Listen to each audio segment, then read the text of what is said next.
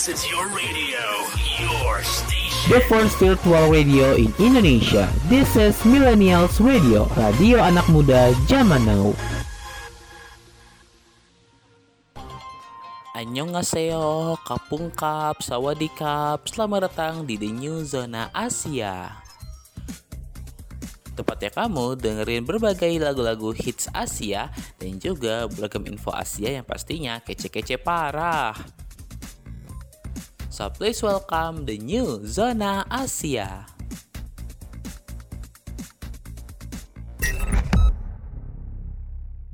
Welcome back to Millennials Radio, the first virtual radio in Indonesia. Radio anak muda zaman now. Selamat datang di The New Zona Asia bersama aku Aulia Edlin dari Sidoarjo.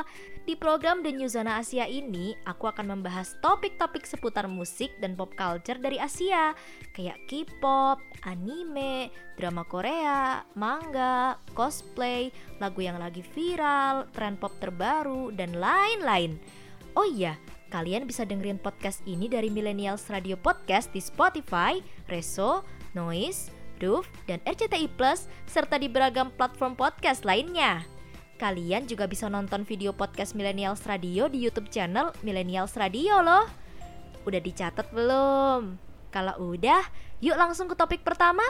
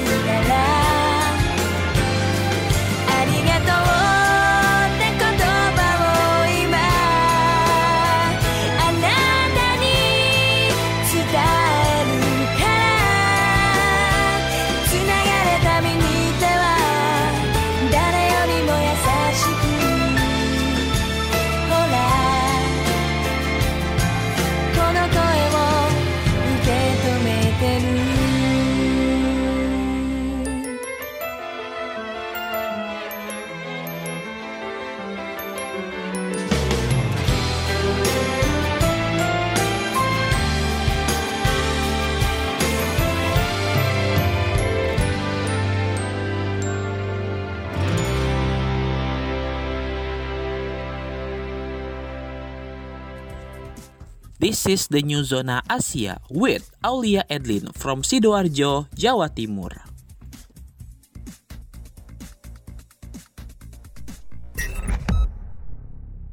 Grup musik bertema girl group atau boy group memang sedang digandrungi masyarakat kita saat ini. Tapi pernah gak sih kalian ngelihat girl group yang tampil beda dengan konsep yang di luar nalar?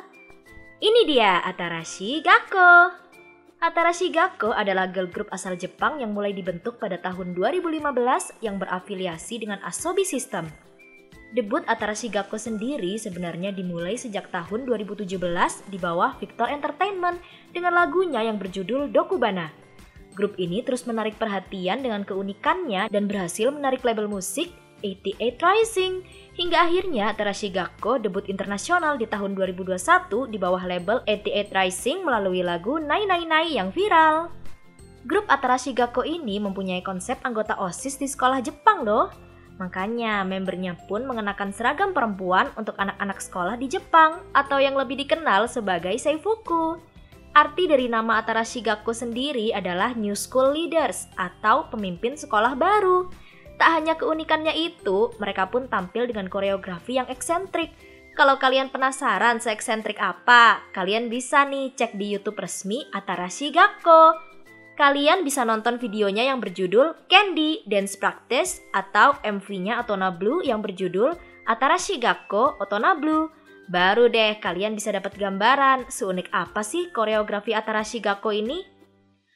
Lagu-lagu Atarashii Gakko ini beragam loh, mulai dari genre pop rock, jazz, sampai hip hop. Koreografinya juga unik-unik dan energik. Selain Otona Blue, lagu-lagu populer Atarashii Gakko lainnya ada Pineapple Kryptonite, Free Your Mind, Ape Snack Time, Freaks, dan Hanako. Kalian bisa cek lagu-lagunya di YouTube atau Spotify. Tak kenal maka tak sayang, yuk kita kenalan dulu sama 4 member Atarashii Gakko. Kita mulai dari yang paling tua, Mizu. Walaupun usianya paling dewasa dibanding teman-temannya, tapi Mizu ini bisa dibilang member yang penampilannya paling imut loh. Karena ciri khasnya adalah gaya rambut twin tail-nya. Ia sering mengibas-ngibaskan 2 kunciran rambutnya tersebut dan bergaya ala helikopter. Mizu memiliki nama asli Ishi Mizuki dengan tinggi badan 151 cm. Member lain sering menyebut Mizu ini mirip kayak kucing. Aku bisa paham sih, Mizu emang imut kayak kucing. Kalau kalian ingin mengenal Mizu lebih lanjut, kalian bisa cek akun Instagramnya @mizu_leaders. Kedua, ada Rin. Menurut aku, dia member yang punya style paling keren walaupun sering mengubah-ubah gaya rambut. Ia memiliki nama asli Nagasawa Rin dengan tinggi 154 cm. Makanan kesukaannya adalah terong. Aku juga suka terong goreng sih. Kira-kira Rin pernah makan lalapan gak ya? Lucunya, Rin juga punya kebiasaan yang unik nih, yaitu ketika dia sedang bad mood, biasanya ia malah memasak nasi. Pelampiasan emosinya baik sih, tapi unik aja gitu. Kalian bisa cek keseharian dan foto-foto Rin di akun Instagramnya @rin_leaders. Ketiga, Suzuka. Ciri khas Suzuka adalah kacamatanya dan vokalnya yang berat. Tak hanya saat bernyanyi, ternyata suara Suzuka saat bicara pun memang berat loh. Pokoknya suaranya menarik perhatian deh. Nama aslinya adalah Kanazawa Suzuka. Ia adalah member paling tinggi dengan tinggi 168 cm. Wah, tinggi banget ya untuk tinggi cewek Asia. Hampir 170. Selain itu, ia juga suka menggambar dan memposting gambar-gambarnya di akun Instagram keduanya @ssszzkkk_azk. Kenapa? Nama akunnya susah? Enggak kok, cuma huruf S 3 kali, Z 3 kali, K 3 kali, terus tambahin SZK. Kalau kalian penasaran pengen lihat gambar-gambarnya, cek aja di aplikasi Instagram kalian. Jangan lupa cek juga ya main account Instagramnya @suzuka_leaders. Yang terakhir ada member paling muda, Kanon. Meskipun favoritku adalah Suzuka, tapi menurutku Kanon ini cantik banget. Rambutnya lurus dan panjang. Ia juga punya skill menari balet yang luar biasa. Nama aslinya Kimura Kanon dan tinggi badannya 153 cm. Dia suka makan mangga dan suka bikin kue-kue manis. Yuk kepoin Kanon di akun Instagramnya @kanon_leaders. Sebelum kita lanjut ke topik selanjutnya, yuk kita dengerin dulu Atarashii Gakko Otona Blue.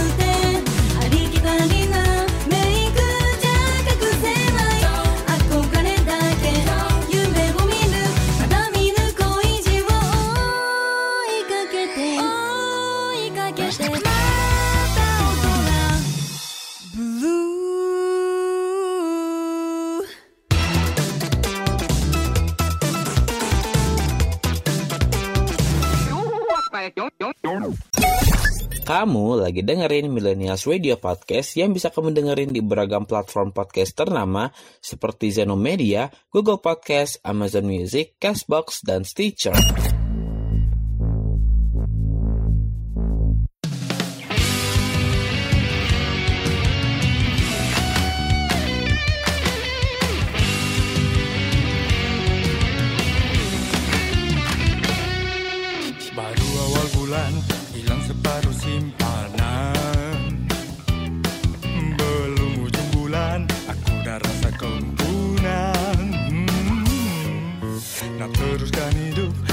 Aku kerja part time, habis semuanya kau bedal online. Ku berpusing, pening, kepala pun naik rungsing. Di hari itu ingin semua mau kau miliki. Ku berpusing, pening, aduh, kepala pun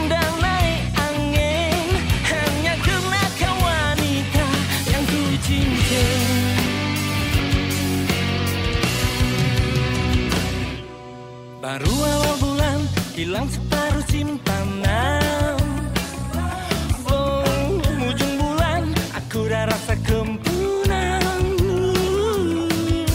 Tak teruskan hidup, terpaksa ku kerja part time.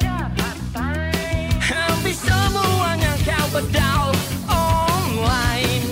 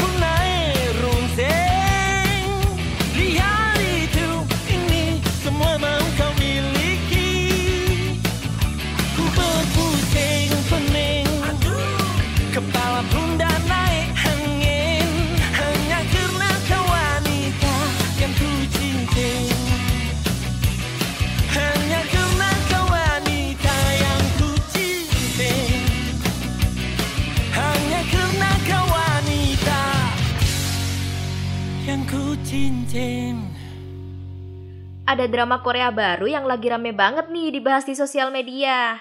Drama ini diadaptasi dari webtoon karya Lee Ye dan disutradarai oleh Lee Na-jung yang sebelumnya pernah menyutradarai beberapa drama seperti Oh My Venus, Fight for My Way, Love Alarm hingga Mine.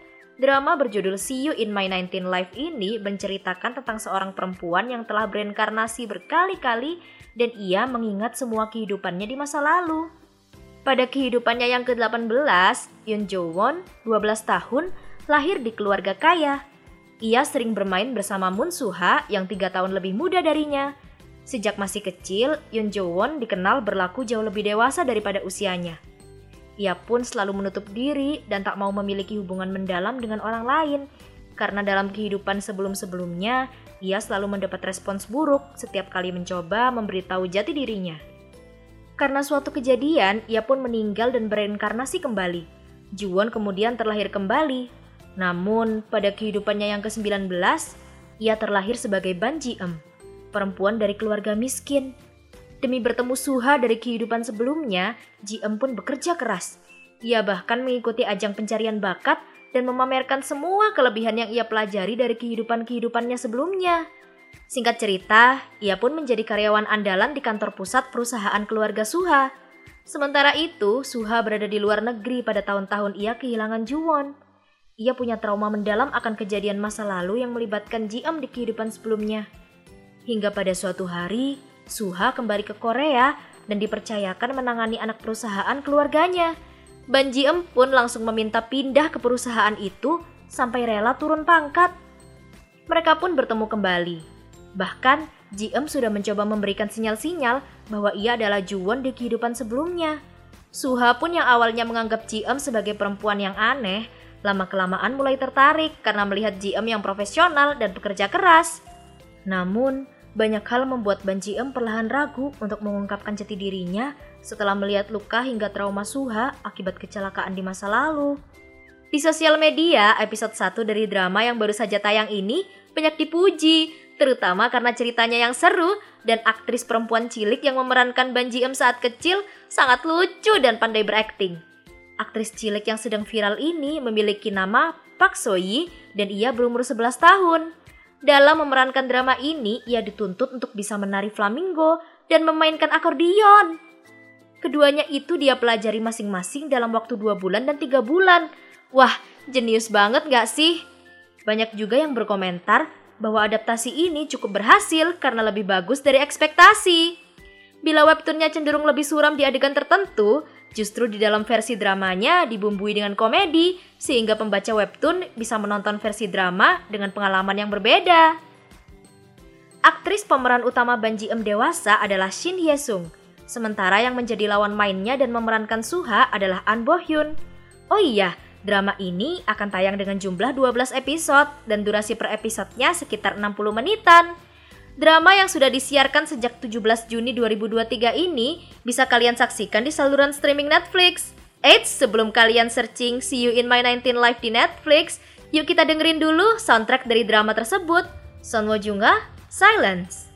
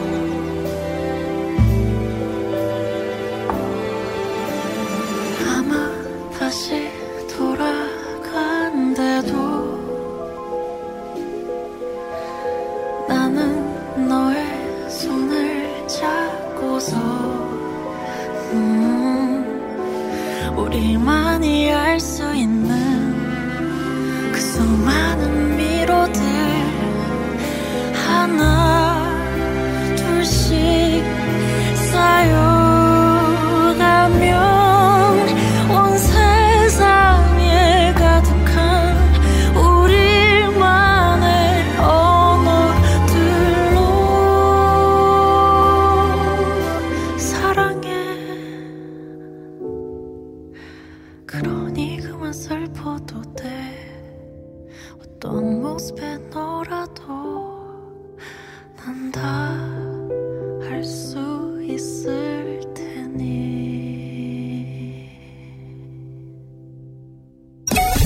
Kamu lagi dengerin Millennials Radio Podcast yang bisa kamu dengerin di playlist 24 jam Millennials Radio yang bisa kamu dengerin di website kita di bit.ly/millenialsradio bit.ly/millenialsradio.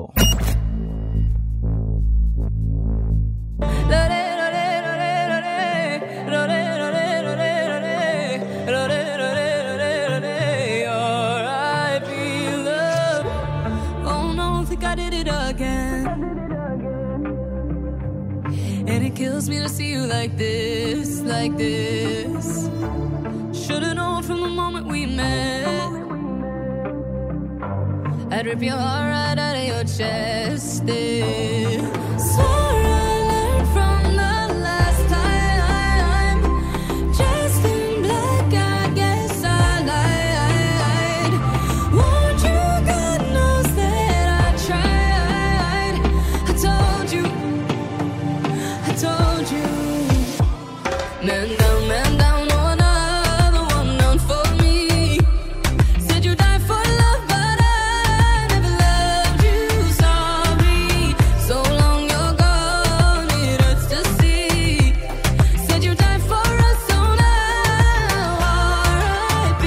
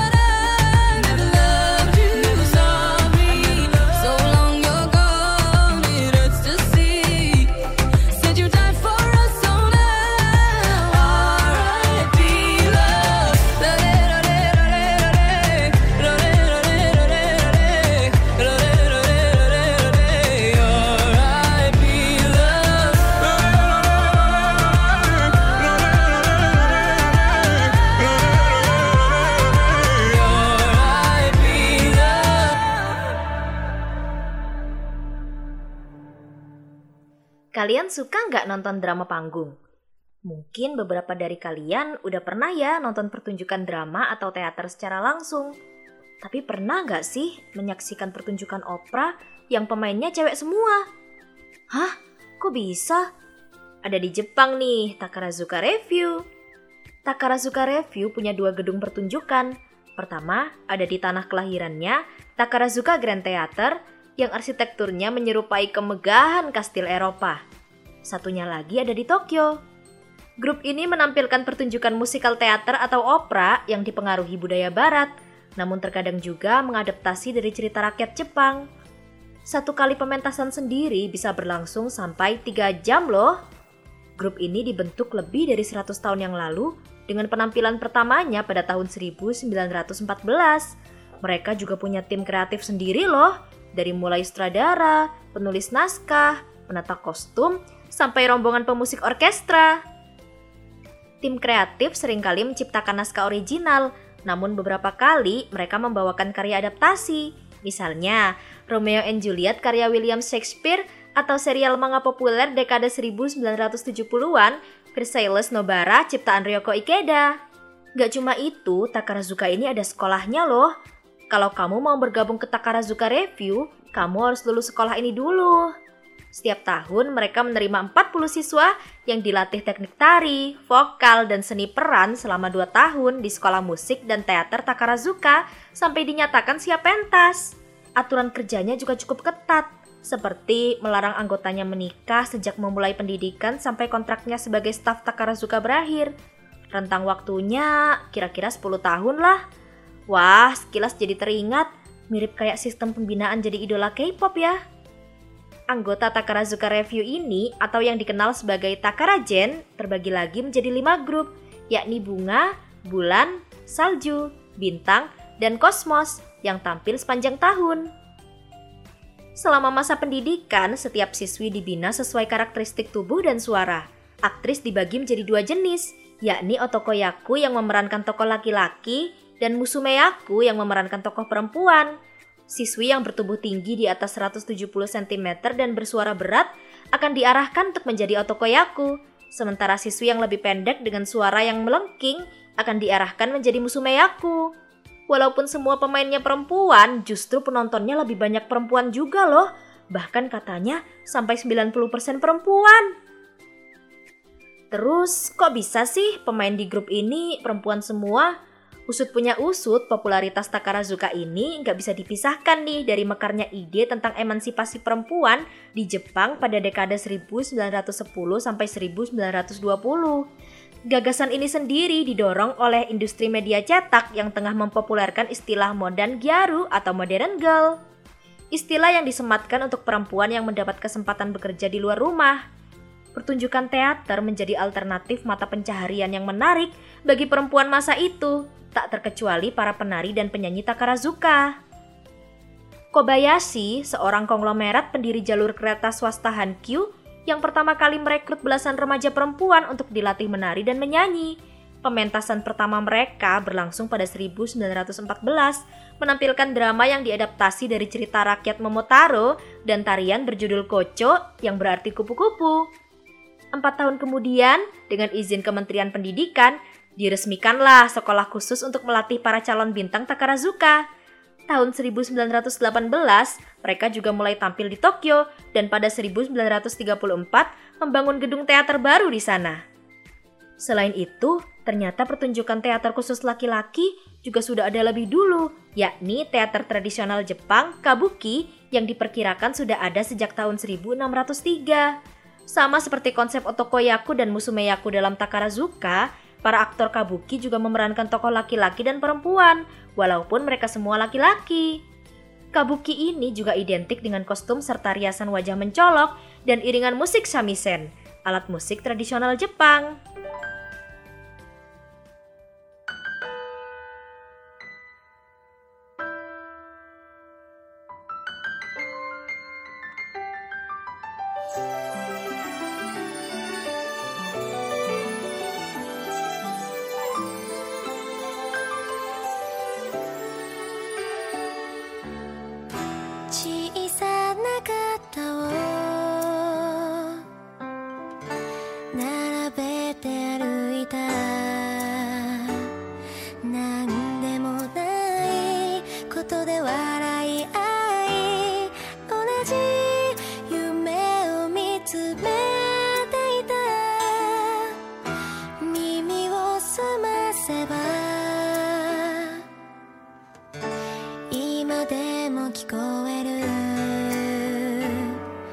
Kimi no koe, orange iro ni soma.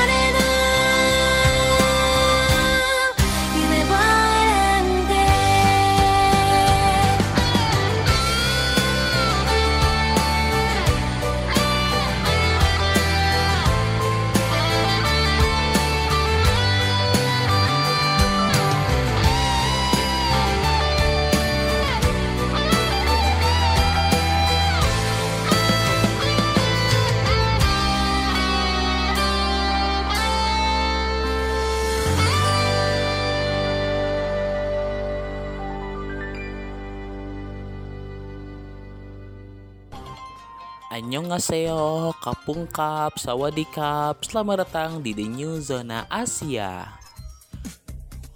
Tempatnya kamu dengerin berbagai lagu-lagu hits Asia dan juga beragam info Asia yang pastinya kece-kece parah. So please welcome The New Zona Asia.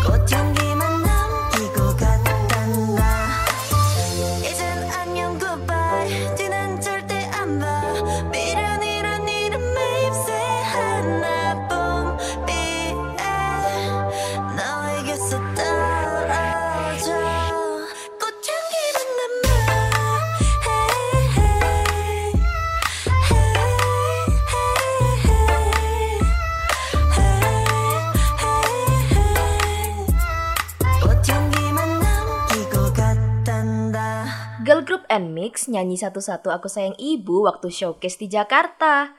Wah, kok bisa?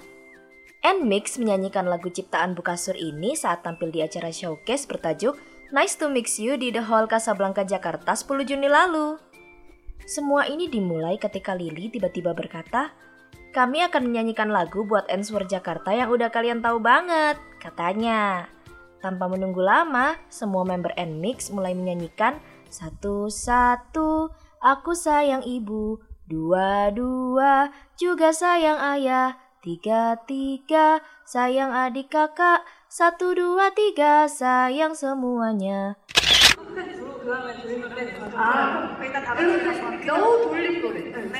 들어주세요. 지금은 돌림 노래 아니고 저희끼리 이 satu-satu 연습하는 시간이에요. 오케이. 오케이. Ini adalah saat dimana kami mempersiapkan lagu satu-satu ya. Sebentar.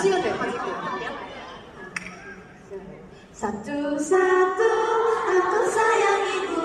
Dua-dua, juga sayang ayah. Tiga-tiga, sayang adik kakak.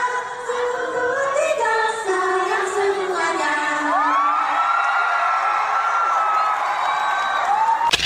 Penonton pun kaget dengan kejutan ini. Para Ensure, nama fans mereka, bersorak dan ikut bernyanyi bersama-sama.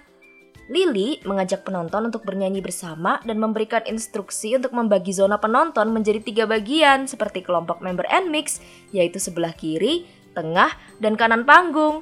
Wah, seru banget ya interaksinya. Dengan kerjasama, kita bisa melakukannya. We can do it. Seru Lily penuh semangat sebelum mengajak penonton untuk menyanyi bersama. Dalam acara yang berkisar 2 jam ini, NMIXX menghibur para Enswer di Indonesia dan membawakan sebanyak 14 lagu. Mulai dari Tank, Textword, Just Did It, Young Dumb Stupid, Home hingga Love Me Like This. NMIXX juga sempat membawakan Titi milik Twice dan Hey Mama dari David Guetta. Untuk kalian yang belum tahu, NMIXX ini adalah girl group asal Korea Selatan yang berada di bawah naungan JYP Entertainment yang debut pada Februari 2002. Grup beranggotakan 6 orang ini terdiri dari Haewon, Lily, Sullyoon, Bae, Jiwoo, dan Kyujin.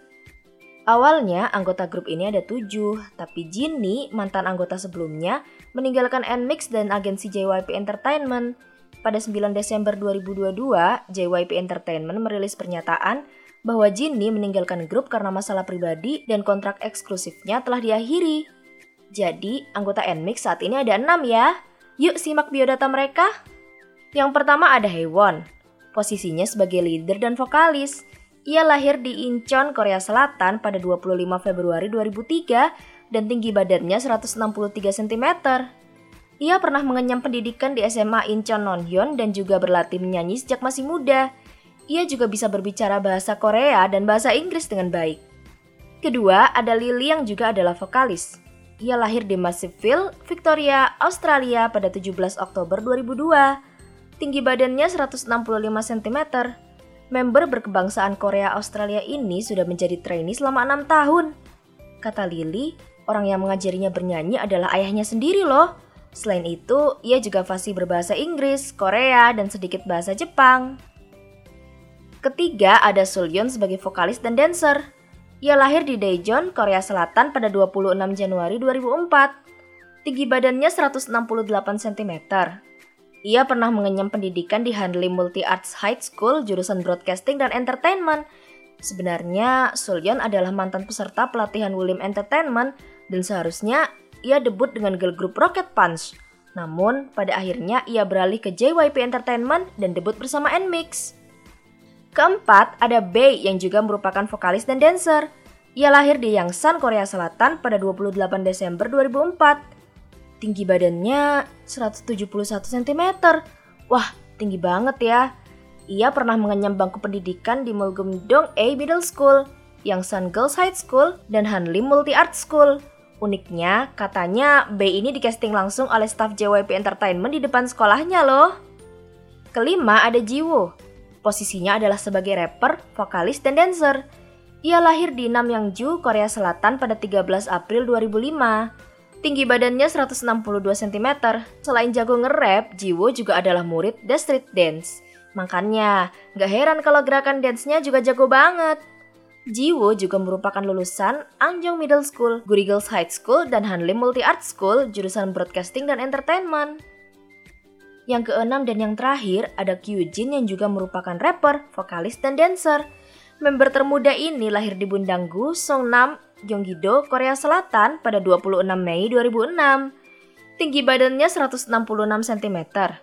Kyujin merupakan siswa di Whitbill Dance Academy dan pandai berbahasa Inggris. Habis kenalan sama semua member, yuk kita dengerin dulu salah satu lagu mereka, NMIXX, Love Me Like This. Love me like this, love me like that, love me like this, and I love it right back. 뛰는 심장 소리를 따라가, 거치는 울림, oh my, oh my god, oh yeah. Let me hear you say yeah. 숨겨놨던 맘속 깊숙이 꺼내갈 처봐, 느껴지는 feels, oh yeah.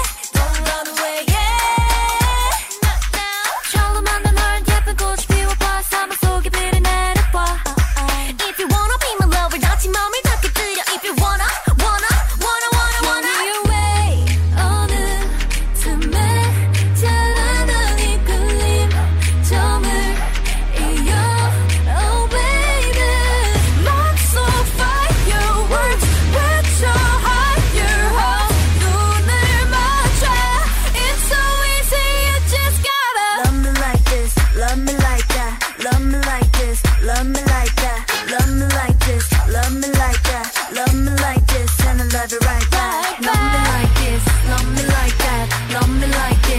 me like that, love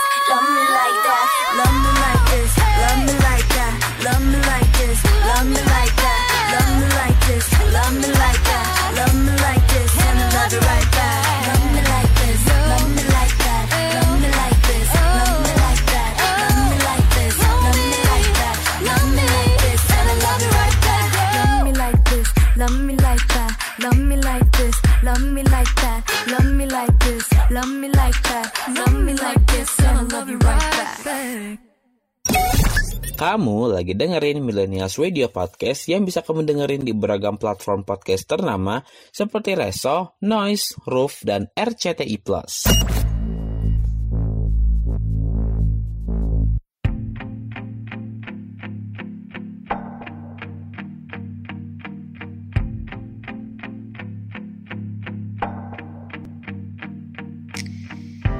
지금 이 말이 우리가 다시 시작하자는건 아냐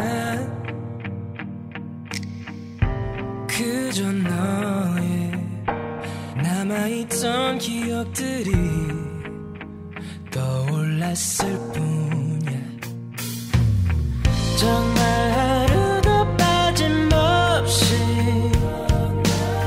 So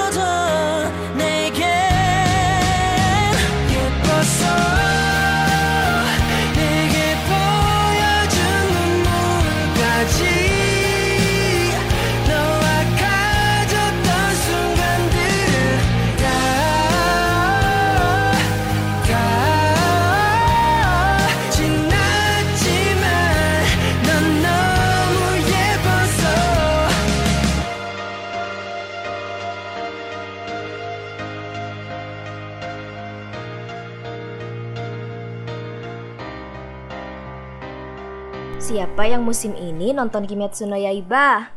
Untuk kalian para penggemar anime Demon Slayer yang tim ongoing atau nonton per minggu, pasti udah tahu kan kalau season 3 dari anime ini baru aja berakhir sejak penayangan episode 11-nya pada 18 Juni lalu. Episode terakhir ini banyak banget dibahas, terutama karena Nezuko yang akhirnya... nonton sendiri deh. Untuk kalian yang belum nonton, pasti gak mau kena spoiler kan? Selain adegan Nezuko yang sudah ditunggu-tunggu pembaca manga, di episode 11 kemarin terungkap pula masa lalu Muzan loh. Makanya yuk buruan nonton episode terakhir Kimetsu no Yaiba, Swordsmith Village Arc. Kimetsu no Yaiba season 3 ini berpusat pada perjuangan Tanjiro dan kawan-kawan di desa penempa pedang. Seperti namanya, desa penempa pedang merupakan desa tempat para penempa pedang tinggal. Mereka bekerja menempahkan pedang untuk mendukung para pilar dan pendekar pedang dalam membasmi iblis. Untuk menghindari desa ini diserang oleh iblis, letak desa ini dirahasiakan dari orang luar. Bahkan pilar yang masuk ke sana harus dibawa dengan mata tertutup sepanjang perjalanan. Tak terkecuali Kanroji Mitsuri, sang pilar cinta, Tokito Muichiro, sang pilar kabut, Genya, serta Nezuko dan Tanjiro sendiri. Pada episode 10 sebelumnya, Tanjiro, Nezuko, dan Genya harus bertarung habis-habisan untuk menghadapi iblis Zohakuten dan Hantengu. Hantengu sendiri adalah iblis bulan atas 4 yang bisa membagi dirinya menjadi beberapa wujud emosi. Episode 10 sebelumnya berakhir dengan Mitsuri yang memilih untuk menahan Zohakuten dan meminta Tanjiro, Genya, serta Nezuko untuk pergi mengejar Hantengu dan memenggal kepalanya. Apakah Mitsuri berhasil menahan Zohakuten? Berhasilkah Tanjiro dan yang lainnya mengalahkan Hantengu? Yuk langsung tonton aja episode terakhir Kimetsu no Yaiba, Swordsmith Village Arc. Kalian bisa nonton di B-Station, Ikiyi, atau video.com. Untuk kalian yang udah namatin season 3-nya, jangan sedih, karena Kimetsu no Yaiba akan dapat adaptasi season 4-nya juga. Season 4 dari anime ini diumumkan akan berjudul Kimetsu no Yaiba Hashira Training Arc. Walaupun belum ada tanggal rilis pasti, tapi sudah diumumkan bahwa arc ini akan berfokus pada Tanjiro yang berlatih bersama para pilar. Season 4 ini akan mengadaptasi dari volume 15 dan 16 mangganya. Bersamaan dengan pengumuman Kimetsu no Yaiba season 4, sebuah trailer turut dibagikan yang menampilkan visual para pilar yang nantinya memiliki peran penting di Hashira Training Arc. Kira-kira siapa aja nih pilar yang akan berperan penting di season 4? Kalian bisa cek video trailernya di channel YouTube Aniplex ya. Berikut adalah sinopsis dari Kimetsu no Yaiba season 4 yang sudah dibagikan. Tanjiro pergi menemui pilar batu Himejima dan bermaksud untuk membicarakan persiapan pertempuran yang akan datang. Pelatihan untuk menjadi pilar yang merupakan anggota berpangkat tinggi dari Demon Slayer Corps sangatlah intens dan menuntut. Bahkan untuk mendapatkan persetujuan dari Himejima tampaknya mustahil. Tetapi Tanjiro tidak akan menyerah. Sementara itu, Muzan terus mencari lokasi Nezuko dan Ubuyashiki. Kira-kira apa ya yang dipersiapkan Tanjiro untuk mempersiapkan pertarungan selanjutnya? Apakah Nezuko dan Ubuyashiki tetap aman meski dibayang-bayangi oleh Muzan? Untuk kalian yang udah nonton season 3-nya atau baca manganya, pasti udah tahu dong kenapa Nezuko bisa diincar sama Muzan. Nah, sebelum kalian maraton Kimetsu no Yaiba season 3 karena udah penasaran banget, mending kita dengerin dulu yuk soundtrack opening dari anime tersebut, Man with a Mission X Millet, Kizuna no Kiseki.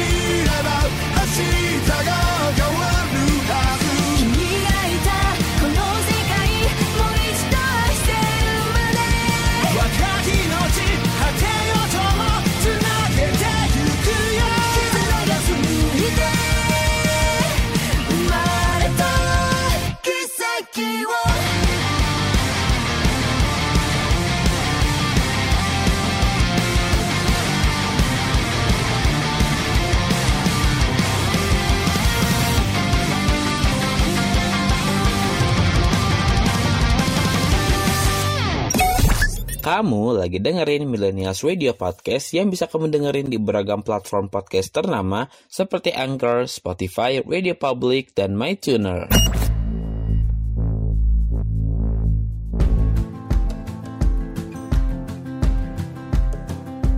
It's 4 a.m. I can't turn my head off. Wishing these memories will fade and never do. Turns out people lie. They said just snap your fingers, as if it was really that easy for me to get over you. I just need time. Snapping 1, 2. Where are you? You're still in my heart. Snapping 3.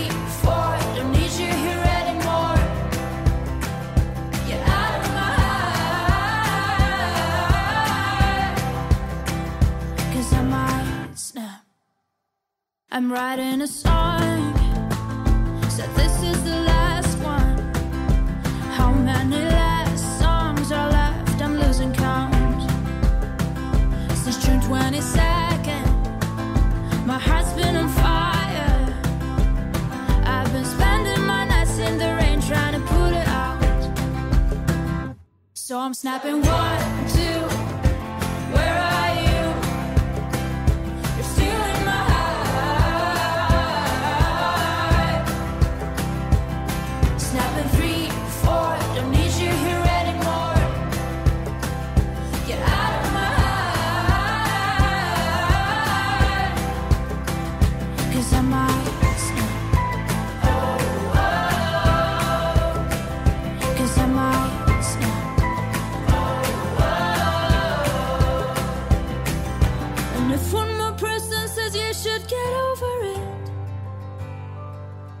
Oh, I might stop talking to people before I snap, snap, snap. Oh, I might stop talking to people before I snap.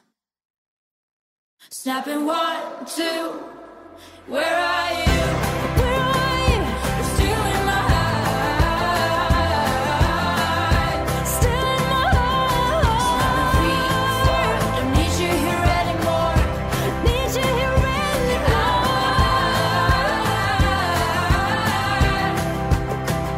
'Cause you might stay.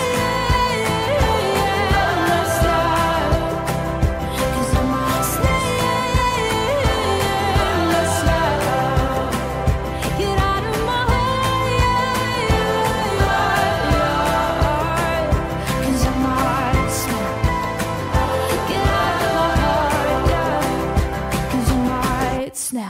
Kalian udah tahu belum nih kalau konser Coldplay di Jepang akan ikut dimeriahkan oleh YOASOBI loh. Pengumuman ini disampaikan promotor Live Nation Jepang pada 13 Juni 2023. YOASOBI akan menjadi special guest dan tampil selama 2 hari pada tur konser Coldplay yang bertajuk Music of the Spheres World Tour yang akan berlangsung pada 6 dan 7 November 2023. Menanggapi hal tersebut, netizen Indonesia pada ngiri. Bahkan ada yang berkomentar di Twitter YOASOBI, "Beli 1 dapat 2 nih." Iya juga ya, jadi pengen nonton konsernya yang di Jepang aja nggak sih? Tiket konser Coldplay di Jepang sendiri sudah mulai dijual. Harga tiket berkisar mulai dari 1,2 juta rupiah sampai yang paling mahal 5,3 juta rupiah. Untuk kalian yang belum tahu siapa itu YOASOBI, minggu lalu aku udah sempet singgung nih di pembahasan tentang Oshinoko. Kita juga udah pernah dengerin salah satu lagunya, Idol, yang merupakan soundtrack opening dari anime tersebut. Video klip lagu ini sudah ditonton 164 juta kali loh di YouTube. YOASOBI sendiri adalah grup duo yang terdiri dari Ayase, penulis lagu dan produser, serta Ikura, penyanyi dan penulis lagu. Grup duo bergenre J-pop EDM ini debut pada 2019 lalu dan langsung meraih sukses besar. Single pertama mereka yang berjudul Yaruni Kakeru meledak dan video klipnya yang dirilis di channel YouTube Ayase telah ditonton 10 juta kali dalam waktu 5 bulan. Selain itu, lagu-lagu mereka lainnya yang juga viral antara lain ada Gunjou, Ano Yume wa Nazote, dan Tabun. Oh iya, YOASOBI juga pernah ikut ambil bagian dalam tantangan The First Take loh. The First Take sendiri adalah sebuah channel YouTube untuk menayangkan para musisi dan penyanyi yang tampil hanya dalam 1 kali take saja. Jadi nggak ada take ulang di belakang layar. Tantangan ini telah banyak diambil oleh banyak musisi dan penyanyi Jepang untuk menunjukkan kemampuannya, tak terkecuali YOASOBI. Bahkan YOASOBI sudah pernah mengikuti The First Take beberapa kali dengan menyanyikan lagu yang berbeda-beda loh. Dalam penampilan pertama di The First Take yang diunggah pada 15 Mei 2020, Ikura sendirian membawakan lagu Yoruni Kakeru, single pertama YOASOBI yang sangat viral. Setahun setelahnya, pada 26 Februari 2021, The First Take kembali merilis video YOASOBI di channel YouTube-nya dengan membawakan lagu Gunjou yang merupakan soundtrack dari anime Blue Period, adaptasi dari manga yang berjudul sama. Dalam video tersebut, Ikura ditemani Ayase beserta anggota band dan paduan suara. Yap, kalau kalian belum dengerin lagunya, lagu Gunjou ini memang berisi banyak vokal dari anggota paduan suara. Sebulan setelahnya, YOASOBI kembali tampil di The First Take membawakan lagu berjudul Yasashii Suisei yang merupakan lagu ending dari anime Beastars Season 2. Udah mulai penasaran sama YOASOBI? Kalian bisa nonton MV dan dengerin lagu-lagu YOASOBI di YouTube dan juga Spotify ya. Sebelum berganti ke topik selanjutnya, yuk kita dengerin dulu YOASOBI Gunjou. Ah, itsumo no yoni 過ぎる日々に憧れるさんざめく夜声今も渋谷の街に朝が降るどこか虚しいようなそんな気持ちつまらないのでもそれでいいそんなもんさこれでいい知らし出す隠してた本当の声を響かせてよほら未来振りしていても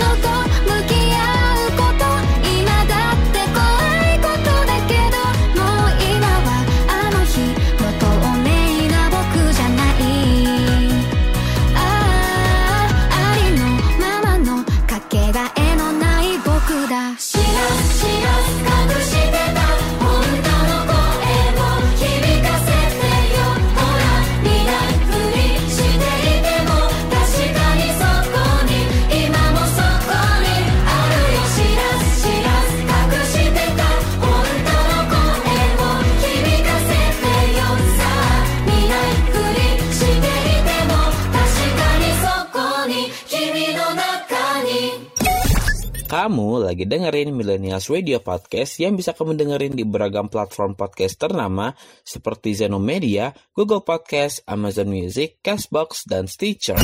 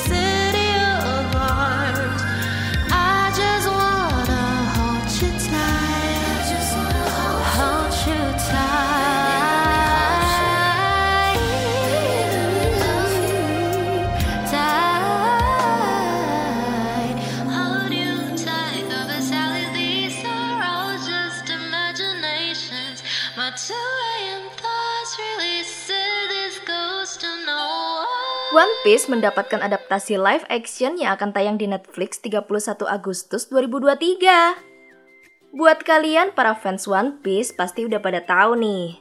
Trailer live action adaptasi dari anime dan manga One Piece ini dirilis Netflix pada Minggu 18 Juni 2023 dengan durasi 90 detik. Trailer tersebut menampilkan tokoh-tokoh utama kru topi jerami, yakni Luffy, Zoro, Usopp, Nami, dan Sanji yang mengarungi samudra menaiki kapal Gomeri. Trailer One Piece live action ini dibuka dengan monolog Luffy tentang impiannya menjadi raja bajak laut. Saat mencari kru yang mau ikut berpetualang bersama dengannya, ia bertemu dengan sosok-sosok yang kemudian menjadi anggota awal kru topi jerami. Trailer diakhiri dengan jurus andalan Luffy, Gomu-Gomu no Pistol, yang makin bikin penasaran. Respons dari warganet sendiri ternyata cukup baik loh. Terutama karena Eiichiro Oda, sang mangaka, terlibat langsung dalam pembuatan One Piece live action tersebut dan telah menyetujui pemilihan cast dari para tokoh utama. Yuk kita kenalan dulu sama para aktor utama One Piece live action yang dipilih langsung oleh Oda Sensei. Mulai dari pemeran utama dulu ya. Yang memerankan Monkey D. Luffy dalam live action ini adalah Inaki Godoy. Inaki Godoy merupakan aktor kelahiran Meksiko 25 Agustus 2003. Sebelum membintangi One Piece live action, ia sempat terlibat dalam beberapa film. Di antaranya ada The Imperfects, Who Killed Sarah, dan Goyat. Inaki juga dikenal sebagai aktor muda berbakat. Dia mengikuti kursus di Hollywood Stunt Drama and Theater Summer Specialty. Selain berbakat dalam dunia perfilman, Inaki juga punya bakat lain seperti menari dan menyanyi. Bahkan, ia sempat belajar di stage company untuk mengembangkan bakatnya itu. Kedua, Makenyo Arata yang memerankan Roronoa Zoro. Makenyu Arata merupakan aktor berdarah Jepang yang lahir di Los Angeles, Amerika pada 16 November 1996. Ia adalah anak dari Sony Chiba, seorang aktor, produser, sutradara, dan seniman bela diri Jepang. Makenyu pernah beberapa kali membintangi film live action, salah satunya di film Samurai X dan Chihaya Furu pada tahun 2016. Sebagai seorang penggemar anime dan manga, dia mengaku sangat antusias untuk memerankan tokoh Zoro yang menjadi favorit banyak penggemar. Ketiga, ada Jacob Romero Gibson yang menjadi pemeran Usopp. Jacob merupakan seorang aktor muda asal California, Amerika yang mengawali karirnya di dunia entertainment sejak 2016 lalu. Jacob menempuh pendidikan di California Institute of the Arts dan mengambil jurusan ilmu seni peran. Selama berkarir, Jacob pernah bermain dalam beberapa teater musikal dan serial drama, salah satunya adalah The Residence. Selain berbakat di bidang akting, ia juga memiliki bakat bermusik, bernyanyi, dan voice acting. Keempat, ada aktris pemeran Nami yang cantik banget nih, Emily Root. Aktris kelahiran Minnesota, Amerika Serikat ini memulai karirnya di dunia hiburan pada tahun 2017 di film Sea Change. Emily sudah menyukai seni peran sejak kecil. Sebelum menjadi aktris, ia sempat menjadi model video klip. Salah satunya adalah video musik Let Me Love You milik Justin Bieber dan DJ Snake. Kelima dan yang terakhir, ada Tess Skyler yang memerankan sosok Sanji. Aktor blasteran Arab Inggris ini lahir di Spanyol pada 5 Desember 1995. Tess mengawali karirnya sebagai penulis naskah sekaligus pemain di sebuah teater. Salah satu karya yang ditulis dan dibintangi Tess adalah Miles in Warheads dan The Reserves. Setelah debutnya di teater, dia kembali membintangi beberapa film layar lebar. Di antaranya adalah Boiling Point dan Lie Low. Ia sempat memenangkan beberapa penghargaan, salah satunya adalah People's Choice Award untuk film terbaik di Festival Film Pendek IndieFlick. Ada sebuah video reaction di mana para aktor utama tersebut menonton trailer dari live action One Piece yang mereka bintangi. Reaksi mereka tampak puas dan haru. Bahkan Inaki Godo yang memerankan Luffy sampai hampir menitikkan air mata. Wah, pasti merupakan suatu kebanggaan ya bagi mereka untuk memerankan karakter yang telah banyak diagungkan para penggemar dari seluruh dunia. Setelah pemutaran trailer berakhir, Makenyu, Jacob, Emily, dan Tess tampak menghibur Inaki yang matanya berair. Terlihat jelas kalau mereka merasa bangga dan beruntung bisa memerankan tokoh-tokoh utama di One Piece live action. Oh. Live action One Piece ini akan tayang pada 31 Agustus mendatang. Jadi jangan lupa pasang pengingat di kalender dan stay tune di Netflix. Sebelum kita ke pembahasan seru lainnya, yuk kita dengerin dulu salah satu soundtrack dari anime One Piece, Hiroshi Kitadani, Over the Top. One dream, one wish, kanaetai nara over the top.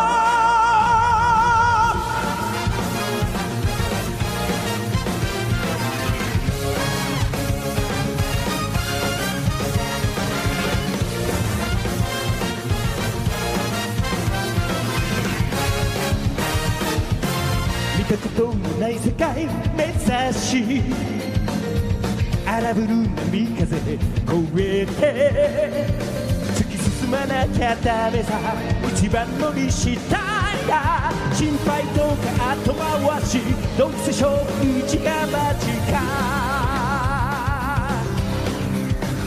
Aite ga dekaku mieta ra, kokoro ga chijideru shouko. 新しい明日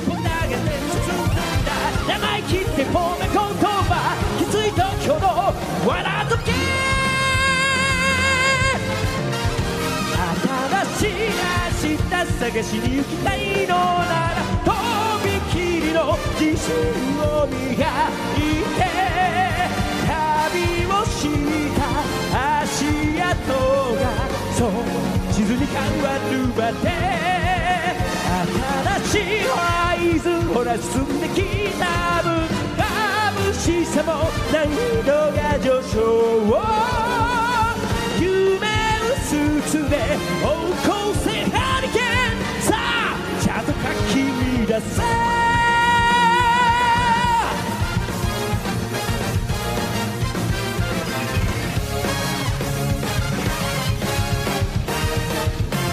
風を切ってオーバードライいつも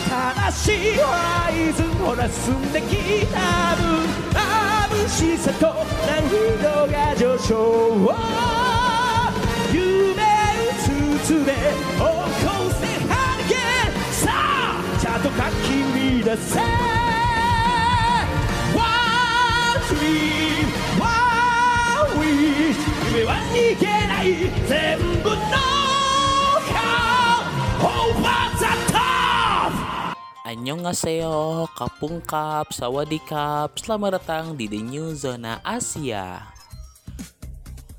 Tempatnya kamu dengerin berbagai lagu-lagu hits Asia dan juga beragam info Asia yang pastinya kece-kece parah. So please welcome The New Zona Asia.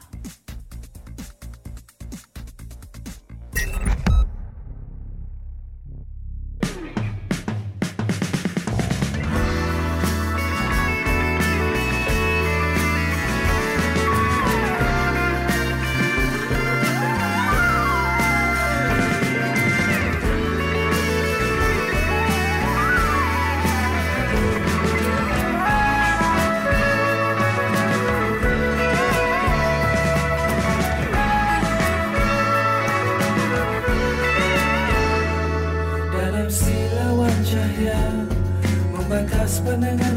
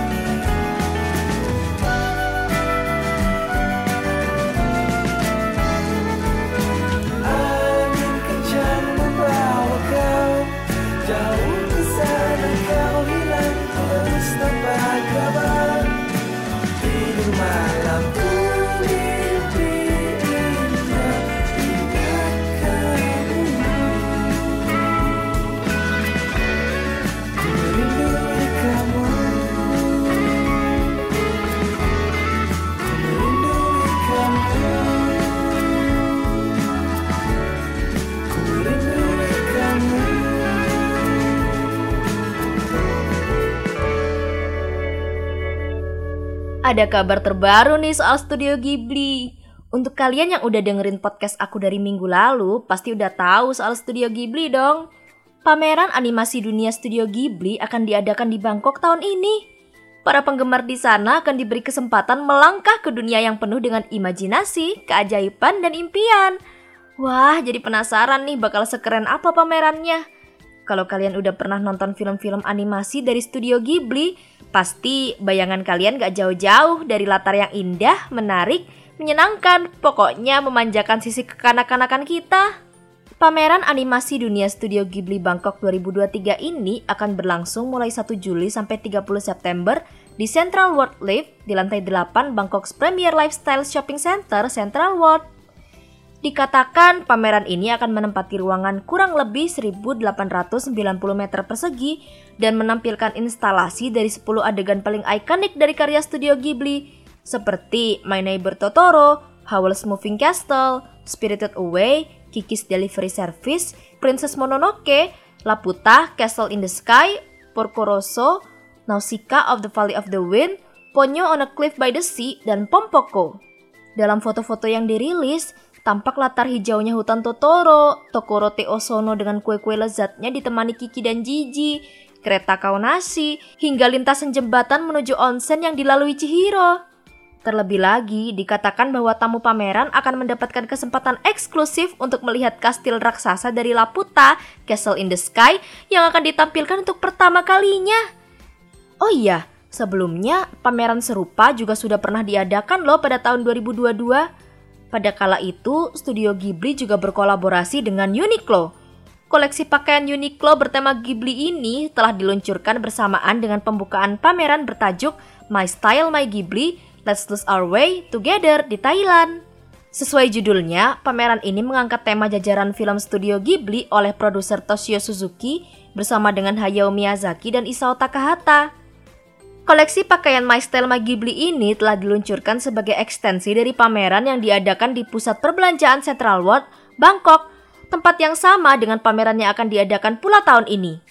Koleksi ini juga telah tersedia di Uniqlo Indonesia sejak 18 Februari lalu.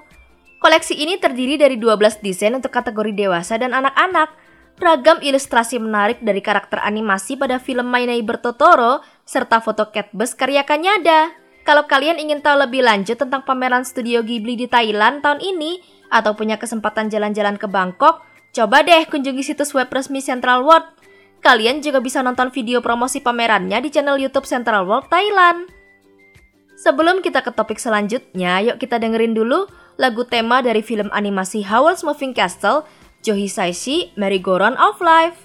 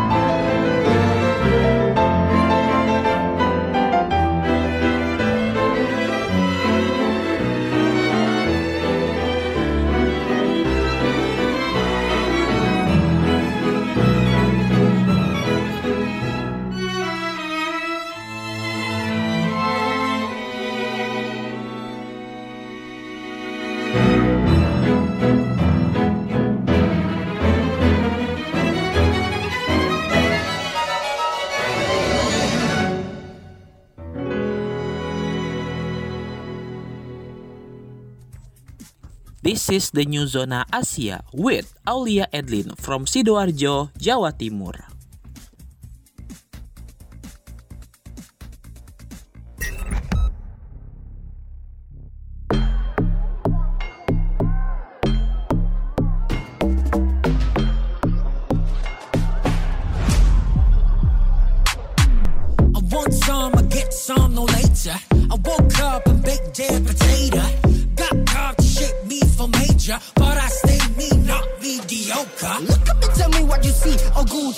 The real question is, it's really me. A movie's definitely not my reality. Cause you see, I don't need ill. Got theory. Yeah, I'm gonna see you later. Fucking apples come a shower. Major, I'm the one power. Pulang proses sour, mga hater kaya. Di ng mga bagay-bagay. Di pwedeng ari sa aking bahay. Tahimik lang daw ang matibay. Pero pati no, pag talagang mag-ingay. Gento, dito basta-basta bindo. Dino, makumpleto parang bento. Gento, ano kaya mo? Ngunit kahino kayang bubunan, makakita lang ng ginto, kahit na wala pang hinto. 100% bawal bitaw ko. Mismo, eto kaya mo? Basta-basta makakakita ng Gento.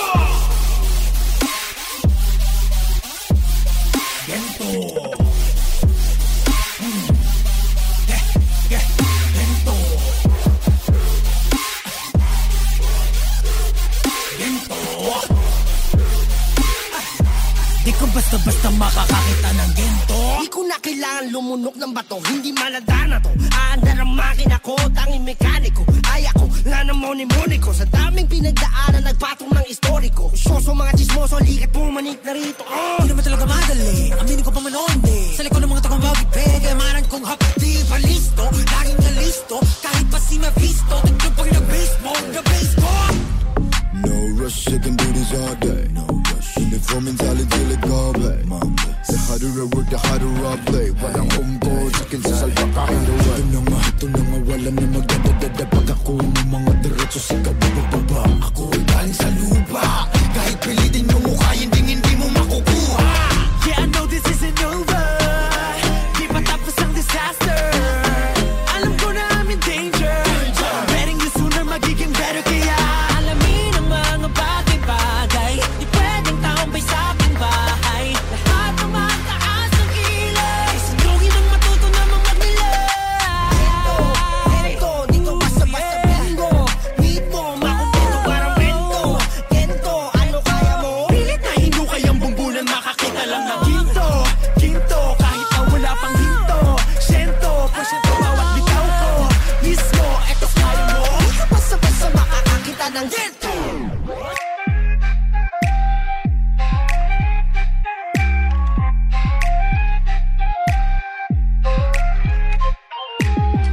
Ano kahit di ka parang Gento? Ano kahit di ka tunanyo? Kahit kasi di ka parang Gento? Di ka basta-basta makakakita nito.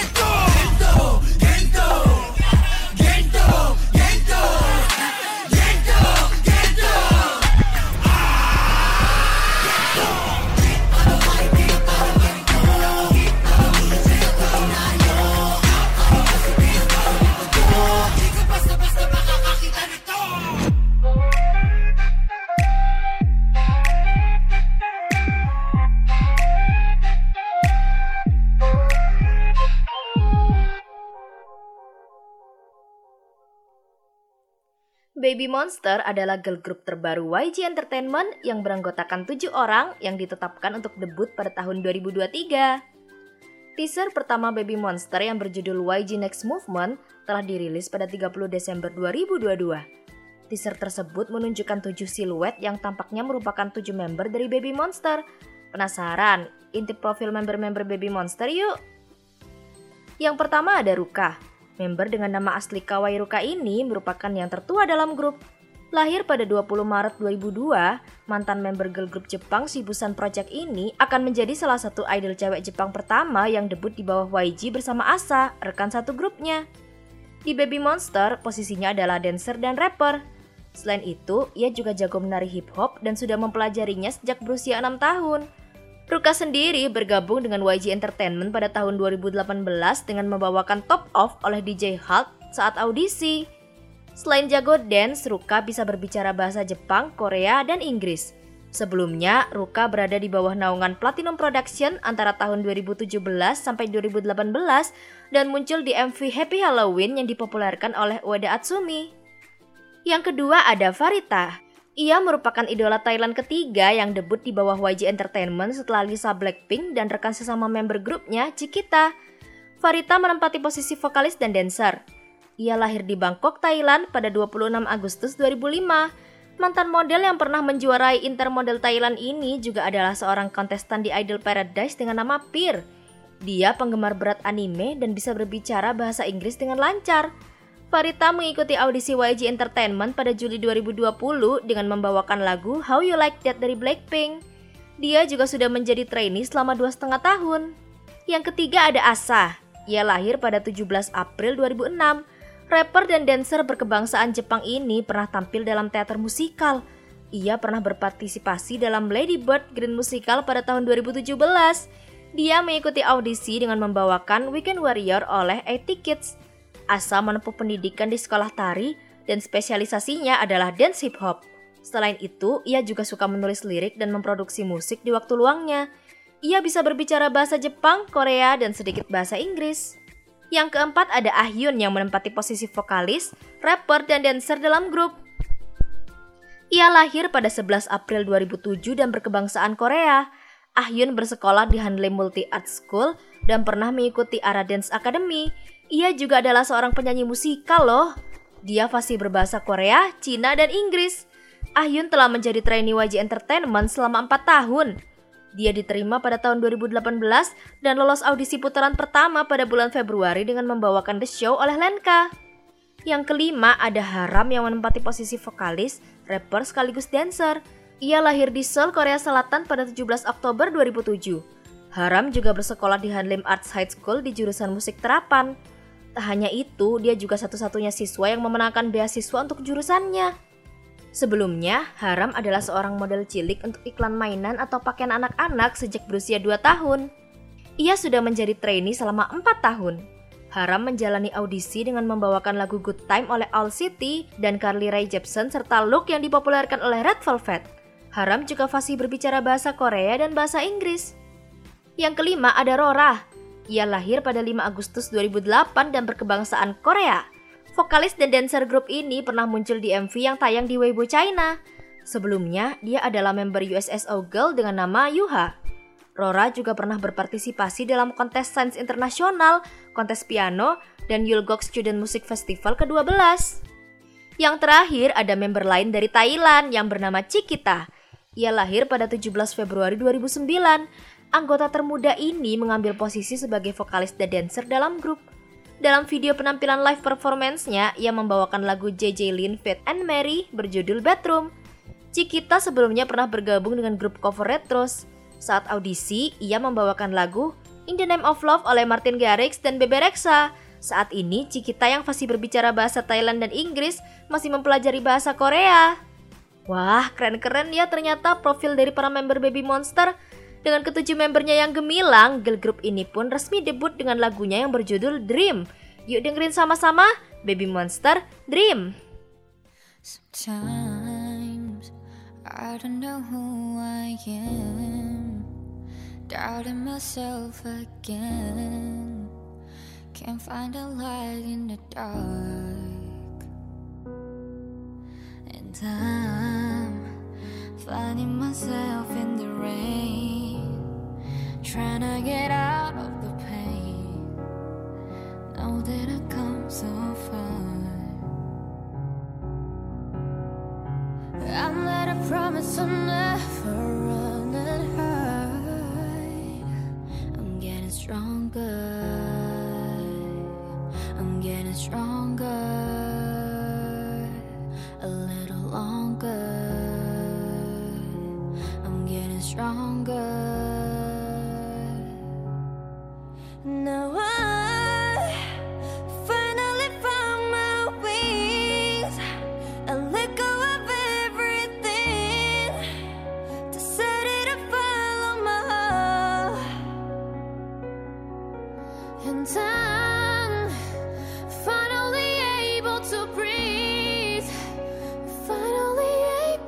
see just who I was born to be.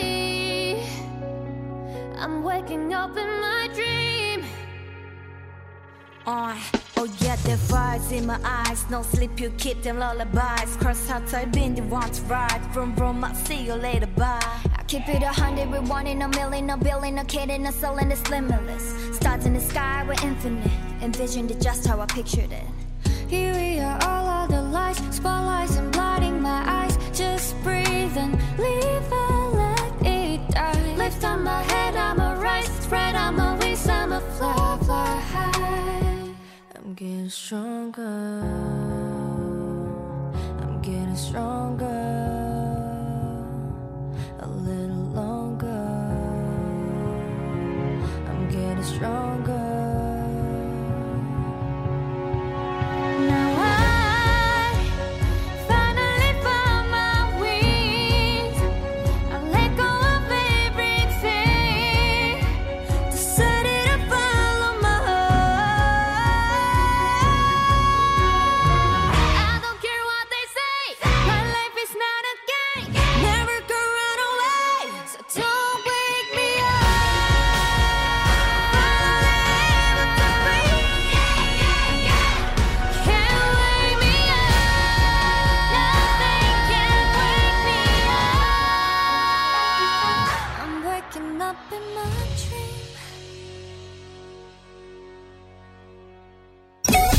Kamu lagi dengerin Millennials Radio Podcast yang bisa kamu dengerin di playlist 24 jam Millennials Radio yang bisa kamu dengerin juga via website dan aplikasi online Radio Box, Zenomedia, dan MyTuner.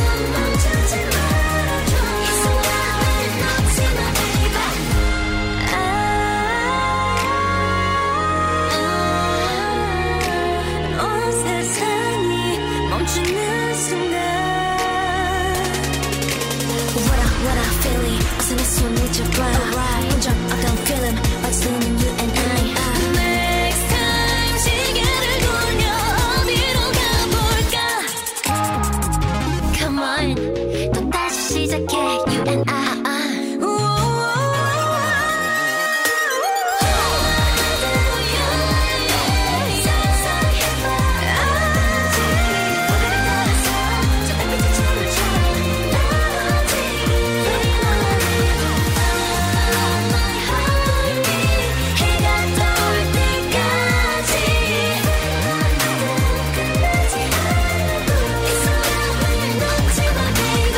Akhir-akhir ini, sosial media TikTok diramaikan oleh sebuah tren di mana para penggunanya menggunakan filter striking face yang mengubah fitur wajah pengguna menjadi lebih panjang dan tampak seperti pria tua dengan kumis dan janggut tipis, lalu kemudian berganti transisi dengan wajah asli.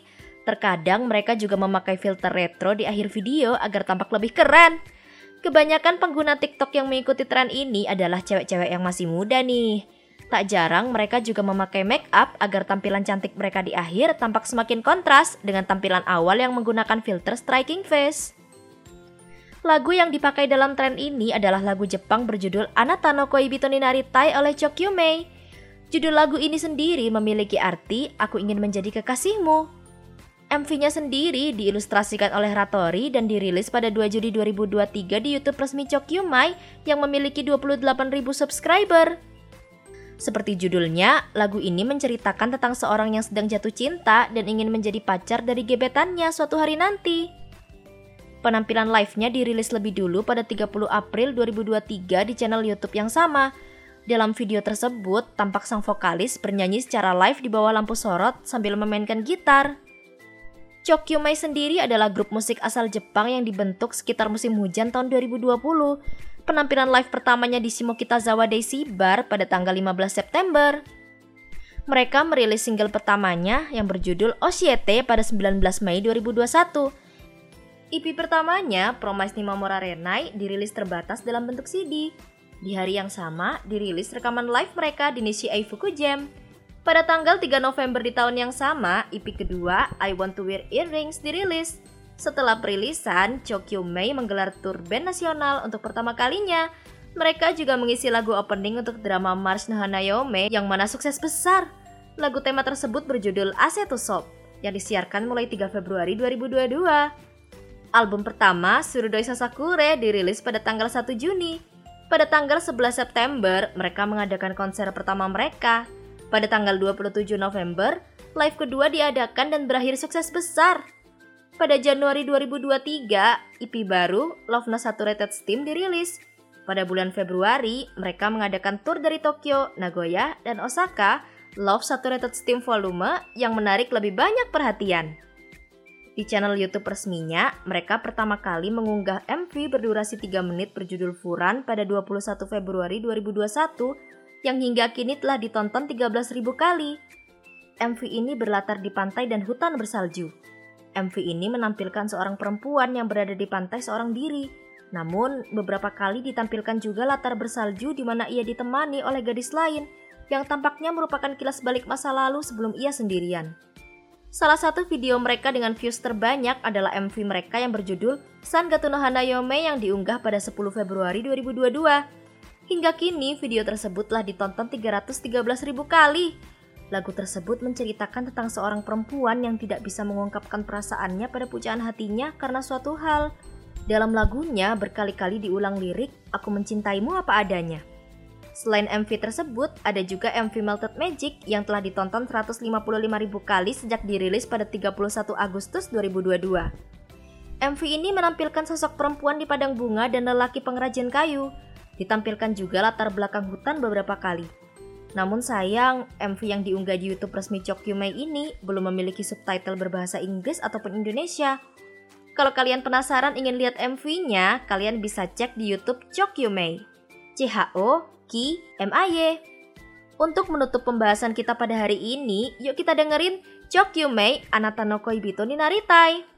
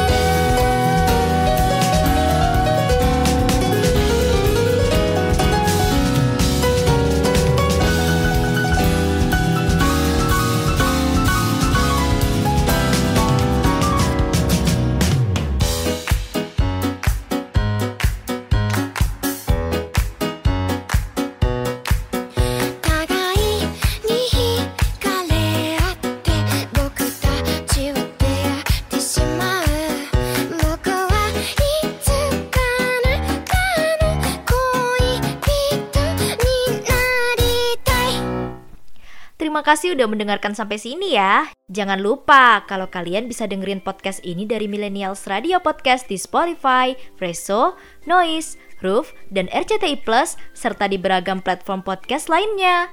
Kalian juga bisa nonton video podcast Millennials Radio di YouTube channel Millennials Radio. Untuk ngobrol-ngobrol sama aku lebih lanjut, kalian bisa cari username Instagram aku, aul_edlis. Aku ulangin ya, aul_edlis. Jangan lupa follow, aku tunggu ya.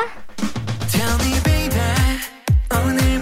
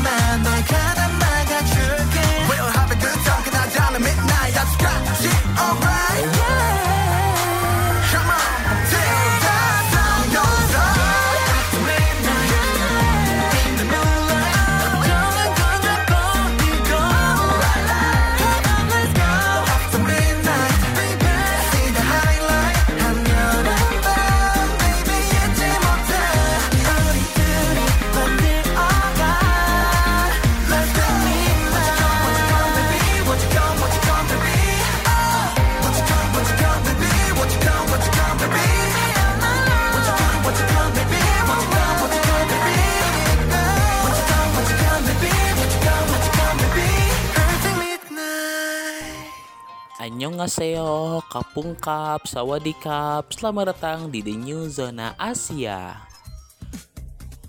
Tempatnya kamu dengerin berbagai lagu-lagu hits Asia dan juga beragam info Asia yang pastinya kece-kece parah. So please welcome The New Zona Asia.